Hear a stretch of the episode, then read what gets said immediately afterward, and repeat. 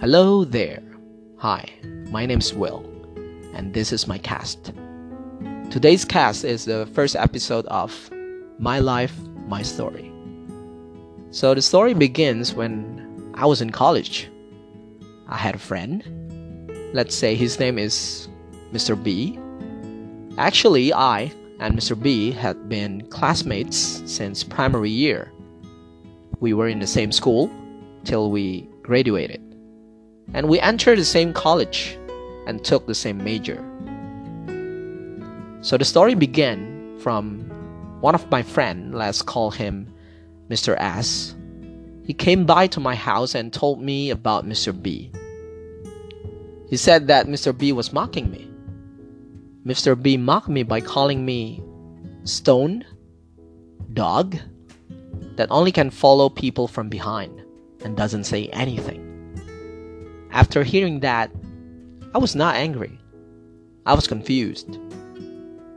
Because as I recall, I didn't have any problem with Mister B at all. But why all of a sudden he said bad things about me? And the worst part is he mocked me in front of many people, which I considered as a friend at the time. And according to Mister S, no one disagreed about everything he said about me. For your information, guys, I was a quiet guy back then, when my college time. But do you think that Mister B has a right to mock me in front of people just because I was a quiet guy?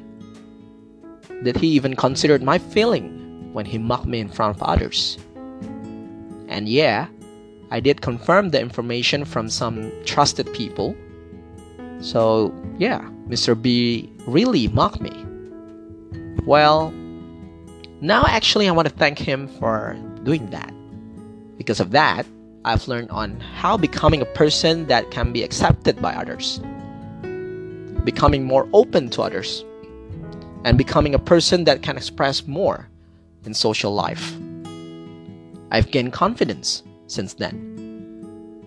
Well, guys, from my experience of life, we can take something here. We shall take some bad comments about us and use them as a motivation to make our life better. Don't blame them. Thank them for making us better. And that's it for my first episode of My Life, My Story. Hope you guys can get something from it.